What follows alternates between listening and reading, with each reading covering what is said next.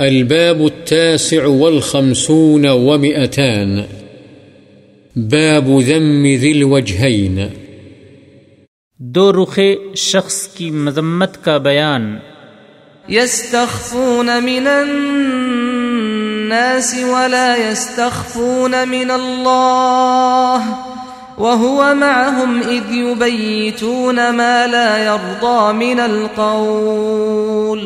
وكان الله بما يعملون محيطا اللہ تعالی نے فرمایا، وہ لوگوں سے چھپتے ہیں اور اللہ سے نہیں چھپتے۔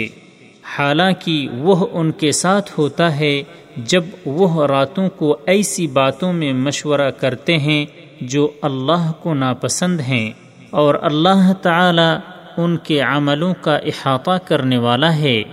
وعن أبي هريرة رضي الله عنه قال قال رسول الله صلى الله عليه وسلم، تجدون الناس معادن، خيارهم في الجاهلية، خيارهم في الإسلام إذا فقهوا، وتجدون خيار الناس في هذا الشأن أشدهم له كراهية وتجدون شر الناس ذا الوجهين الذي يأتي هؤلاء بوجه وهؤلاء بوجه متفق عليه حضرت ابو حریرہ رضی اللہ عنہ سے روایت ہے، رسول اللہ صلی اللہ علیہ وسلم نے فرمایا تم لوگوں کو کانوں کی طرح پاؤ گے، ان میں جو لوگ جاہلیت میں بہتر تھے، اسلام میں بھی بہتر ہیں جبکہ وہ دین کی سمجھ حاصل کر لیں۔ اور اس حکمرانی کے معاملے میں تم ان لوگوں کو سب سے بہتر پاؤ گے، جو اس کو سب سے زیادہ ناپسند کرتے ہوں گے۔ اور تم لوگوں میں سب سے بدتر دو رخ شخص کو پاؤ گے جو ان کے پاس ایک رخ یعنی چہرہ لے کر جائے اور ان کے پاس دوسرا رخ، بخاری و مسلم۔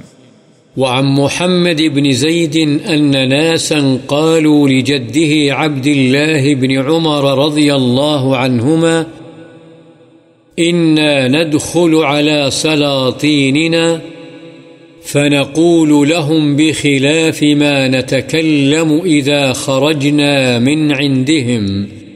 قال كنا نعد هذا نفاقا على عهد رسول الله صلى الله عليه وسلم. رواه البخاري.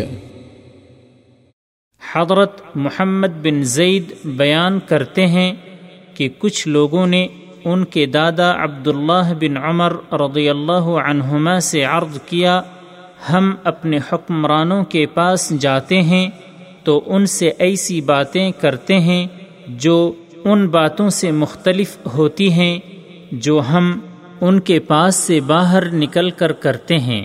آپ نے فرمایا، ہم ایسے رویے کو رسول اللہ صلی اللہ علیہ وسلم کے زمانے میں نفاق شمار کرتے تھے۔ بخاری